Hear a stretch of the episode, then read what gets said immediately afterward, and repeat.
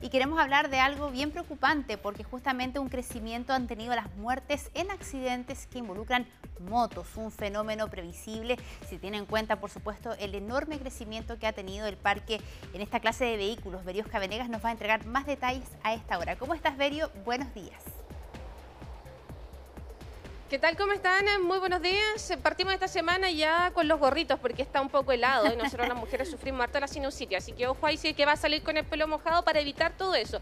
Y tome atención si es que maneja una moto también, porque todos los días, debo decir, con el equipo siempre terminamos discutiendo por una infracción de un motociclista. A lo mejor puede decir que injusto, pero esto ha sido lamentablemente algo constante y ya las cifras ya lo están demostrando. Más de un 80% de, eh, han incrementado los accidentes de los vehículos de eh, motos específicamente. Y estamos aquí con don Alberto Escobar eh, en una esquina también importante aquí de la avenida Providencia, donde en un ratito más vamos a ver harta circulación de motos y donde me imagino que por la estana también pueden ustedes ver lamentablemente las conductas imprudentes que están teniendo los y las motoristas.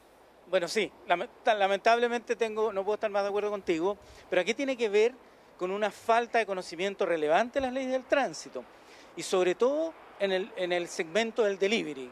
Ahí tú tienes que 4 de cada 10 motociclistas no tienen licencia de conducir y si haces un, una, una segunda mirada, un doble clic a los delivery extranjeros, ahí tú vas a 6 de cada 10 no tienen licencia. Entonces la clave está en que tenemos conductores que son verdaderos analfabetos viales y por otro lado tenemos una escasísima fiscalización. Don Alberto, está la ley No Chat, ya lo conversábamos de hecho hace un par de semanas con la secretaria ejecutiva de la CONACET, pero además aquí hay un tema no menor, que hay varios vehículos que parecen motos, pero no son motos, están entre medio de las bicicletas y las motos.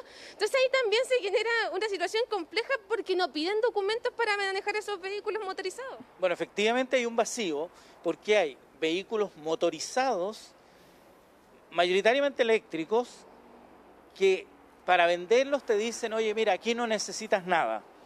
Entonces esa persona no tiene que comprobar que sabe conducir y por otro lado el vehículo tampoco tiene que tener permiso de circulación, revisión técnica y seguro obligatorio.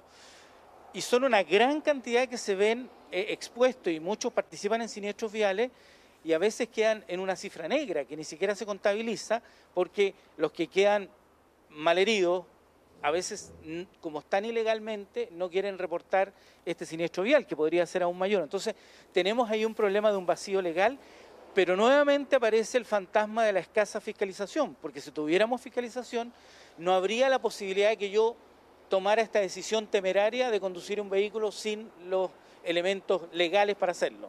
Usted ha tocado un tema eh, no menor y tiene que ver con los delivery. Y me imagino que tanto el Polo como la Natia ahí en el estudio, me imagino que esto lo han visto en la calle, el celular al lado de él o la repartidora uno puede entender, es su trabajo, tienen que ir a entregar estas encomiendas, por lo general todo eh, lo que tiene que ver con comida. Pero hay una ley ahí que se está generando que prohíbe finalmente que utilicemos el celular cuando manejemos, pero usted me dice que hay poca fiscalización, entonces aquí tenemos una, normativa que al parecer eh, no está dando mucho efecto si no la fiscalizamos.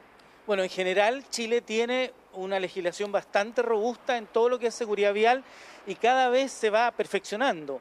Pero cuando tú no la fiscalizas, evidentemente da lo mismo cumplir o no cumplir la norma. Y es ahí probablemente la clave del cambio que debiera venir. Piensa tú que nosotros en Chile tenemos una conducta de acatamiento voluntario a la legislación. Y esa manera de entender eh, es la que probablemente tiene eh, eh, complejizado todo el sistema vial, porque recuerda que después de la pandemia se agudizaron tres conductas peligrosísimas. El exceso de velocidad, pasarse las luces rojas y circular en sentido contrario al desplazamiento del tránsito. Entonces imagínate, con esos tres factores tú ya tienes probablemente el 80% de las causales de siniestralidad vial aquí y en el mundo. Entonces Chile tiene un problema de anomalía de comportamiento vial que ya está siendo extremadamente preocupante y las instituciones ya dicen, oye, bueno, ¿qué vamos a hacer? Y esto ha crecido de tal manera que es difícil poder frenarlo porque vas a tener que ponerte extremadamente estricto y van a haber reclamos. Oiga, yo le quiero agradecer a don Alberto, siempre un agrado poder conversar con él sobre, lamentablemente, las malas conductas que tenemos los las conductores esto no lo tome como un ataque directo a los que son eh, que manejan vehículos motorizados. Es una alerta, un llamado a que manejen con precaución porque lamentablemente han aumentado los siniestros a más de un 80% en el primer trimestre. Entonces eh, está difícil el panorama, así que entendamos que cada vez que nos subamos a un vehículo seamos conscientes de todas las medidas porque así podemos evitar cualquier tipo de accidente o siniestro mayor. Muy importante ese último llamado, Beriosca. Muchas gracias por todos los detalles. Gracias también al entrevistado. Buenos días.